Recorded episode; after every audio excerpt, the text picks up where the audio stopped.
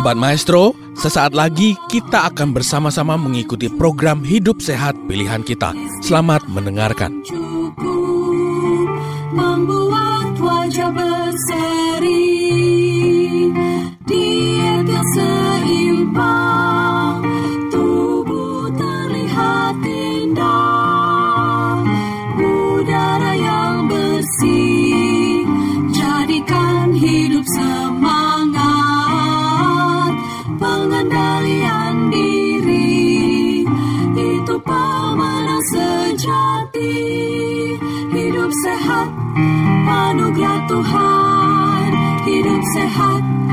Sangat berharga, sepuluh hukum kesehatan. No man is an island. Slogan ini menunjukkan bahwa tidak ada orang di dunia ini yang dapat hidup sendiri. Kita akan sangat bergantung antara satu dengan yang lainnya. Satu unsur atau satu molekul apa saja akan membutuhkan unsur atau molekul yang lain untuk dapat menghasilkan sesuatu, untuk dapat terjadinya sesuatu yang baik atau terjadinya sesuatu yang tidak baik. Masing-masing molekul, unsur, sel, jaringan, organ, tubuh manusia, bahkan manusia secara keseluruhan adalah sama pentingnya dan bergantung satu sama lain untuk menghasilkan sesuatu di dunia ini, entah itu baik, entah itu jahat. Ini adalah bagian dari hukum alam. Ini adalah hukum alam. Tidak heran satu Korintus dua belas menyatakan bahwa masing-masing anggota tubuh walaupun berbeda, tetapi memiliki peran yang sama penting. Jadi, untuk menghasilkan sesuatu atau menyebabkan terjadinya sesuatu, mustahil hanya melibatkan satu molekul atau satu unsur atau satu sel saja, atau satu jaringan saja, atau satu organ saja, atau satu tubuh saja, atau satu manusia saja. Sesuatu terjadi karena peran lebih dari satu hal, dan ini adalah hukum alam. Kita pernah mendengar satu slogan, "An apple a day keeps the doctor away," di mana slogan ini memberi kesan seakan-akan hanya dengan satu apel saja setiap hari, maka seseorang akan sehat, bebas dari penyakit. Istilah ini dimulai dari Inggris pada tahun seribu delapan ratus enam puluh enam, tetapi pada awalnya bukan seperti slogan yang kita kenal saat ini. Saat itu pelayanan medis menjadi sorotan publik karena tidak menyenangkan, sehingga orang mengatakan, "Eat an apple a day. Eat an apple on going to bed, and you will keep the doctor from earning his bread." Jadi ini adalah satu bentuk sentimen terhadap pelayanan kesehatan di era itu. Baru pada tahun seribu sembilan ratus tiga belas, slogan ini kembali muncul seperti yang kita kenal saat ini. "An apple a day keeps the doctor away," yang lebih menekankan kepada kesehatan. Peneliti Matthew Davis dan kawan-kawannya kemudian tertarik untuk meneliti apakah benar dengan makan apel sekali sehari, maka seseorang tidak akan sakit. Penelitian kemudian dilakukan. Penelitian ini bersifat penelitian potong lintang dengan subjek penelitian sebanyak delapan ribuan orang, orang dewasa berusia delapan belas tahun ke atas, dan yang mengonsumsi apel setiap hari sebanyak satu buah dengan berat apel kurang lebih seratus empat puluh sembilan gram atau ukuran medium. Hasil yang ingin dilihat dari penelitian ini adalah berapa kali jumlah kunjungan ke dokter. Kemudian apakah orang itu tidak memerlukan perawatan kesehatan atau tidak menggunakan obat-obatan. Hasil penelitian mereka menunjukkan bahwa pemakan apel dibandingkan dengan yang tidak makan apel ternyata sama saja dalam hal kunjungan ke dokter dan memerlukan perawatan kesehatan yang sama. Artinya, entah makan apel sekali sehari atau tidak makan apel, tetap bisa sakit. Kesimpulan penelitian ini yaitu makan apel sekali sehari tidak terbukti mencegah seseorang dari terjadinya penyakit. Apel saja satu sehari tidak cukup untuk membuat seseorang sehat.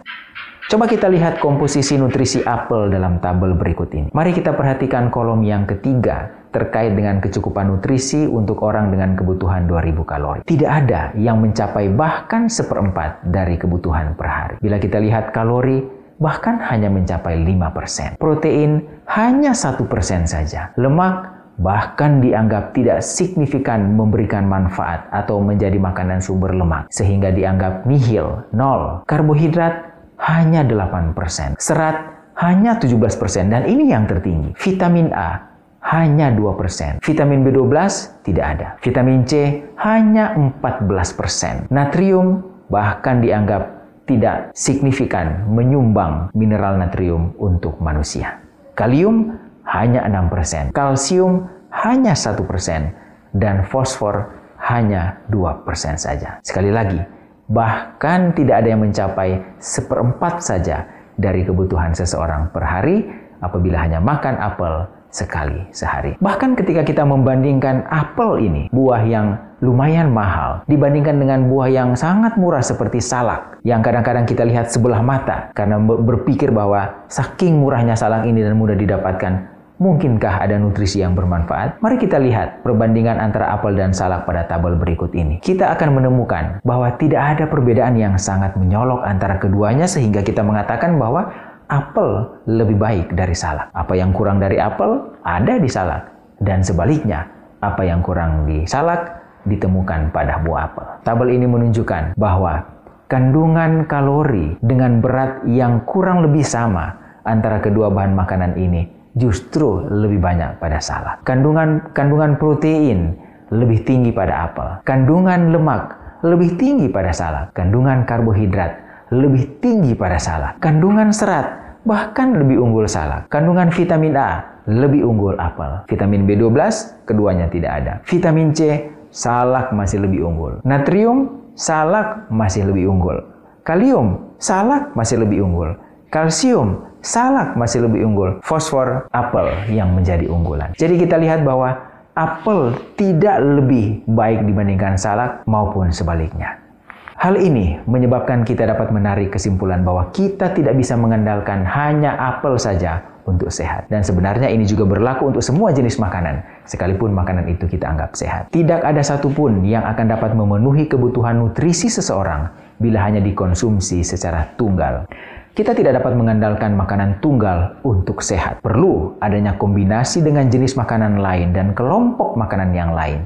Diatur jumlah dan variasinya, barulah makanan tersebut akan memberi manfaat sehat bagi kita. Contoh yang lain, kita tahu bahwa mood seseorang dipengaruhi oleh kadar hormon serotonin di dalam otak. Semakin banyak hormon serotonin, maka semakin baik mood seseorang dan sebaliknya. Penurunan mood ini menjadi penting, karena penurunan mood ini adalah salah satu tanda atau salah satu gejala dari terjadinya depresi. Hormon serotonin ini dihasilkan tubuh dari asam aminotriptofan yang hanya didapatkan dari makanan. Penelitian menunjukkan bahwa dibanding dengan makanan hewani, maka makanan tumbuhan itu lebih unggul untuk memproduksi serotonin karena mengandung lebih banyak triptofan. Artinya, orang yang mengkons- mengonsumsi makanan tumbuhan, kandungan serotoninnya lebih banyak dan dia moodnya lebih baik dibandingkan dengan orang yang mengonsumsi protein hewani. Ini dikaitkan dengan kandungan triptofannya, tetapi penelitian-penelitian terkait komposisi nutrisi bahan makanan menemukan bahwa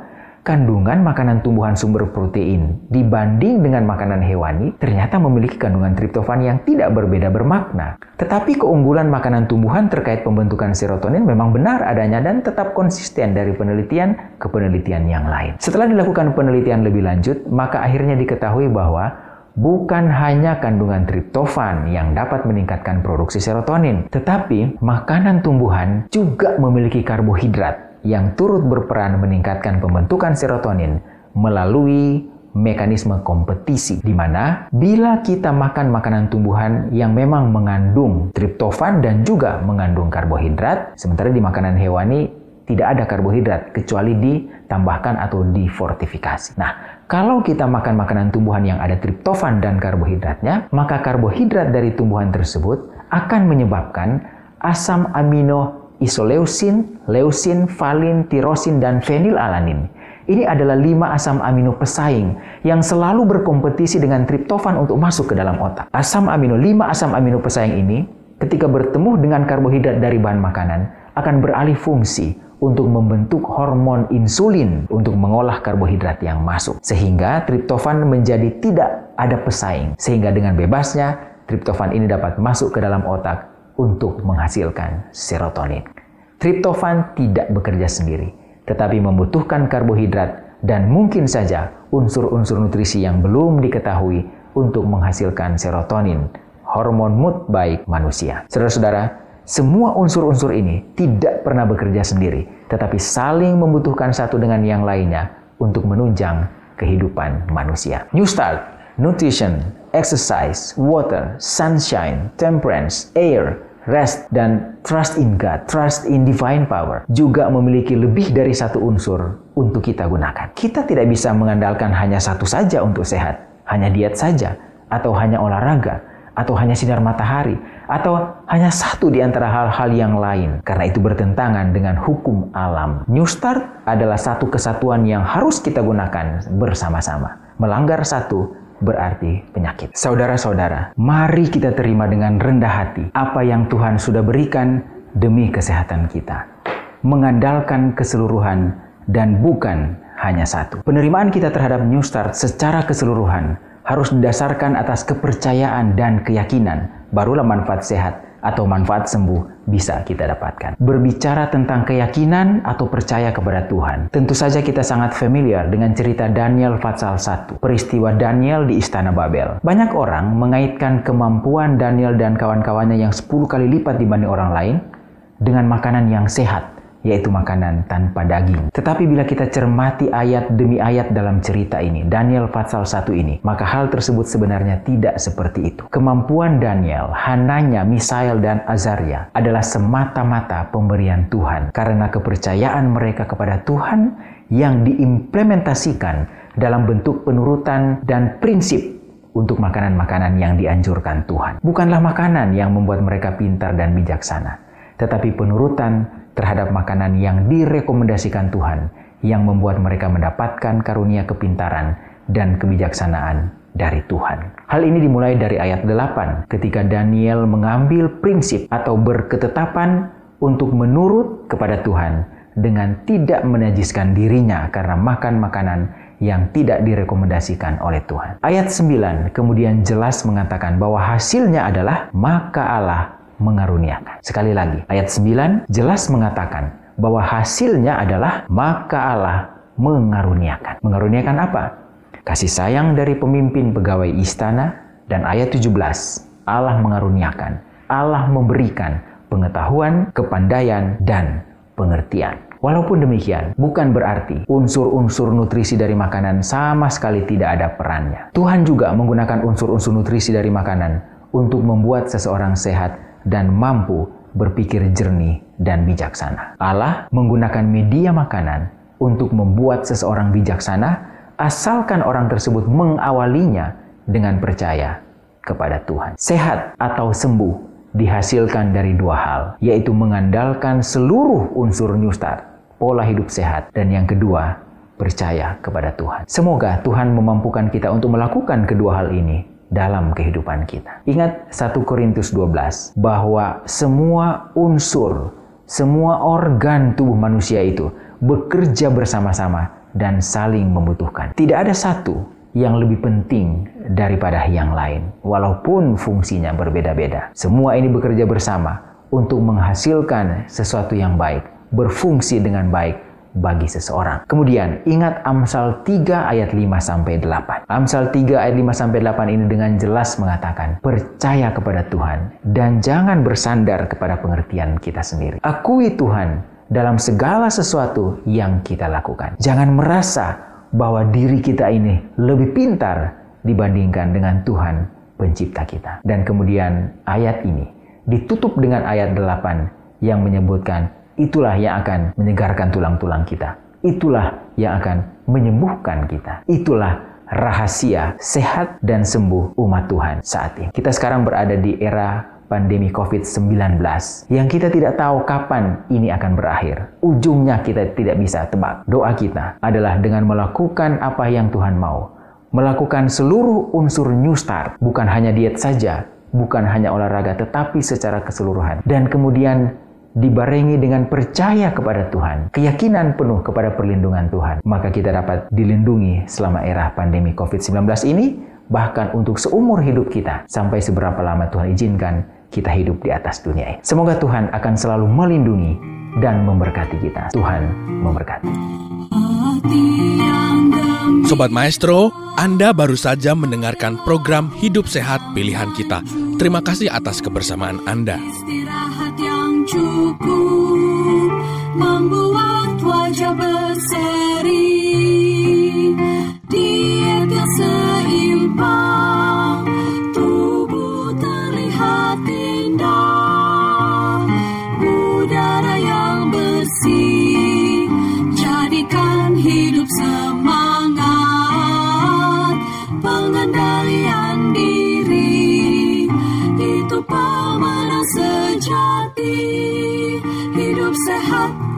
anugerah Tuhan, hidup sehat sangat berharga. Sepuluh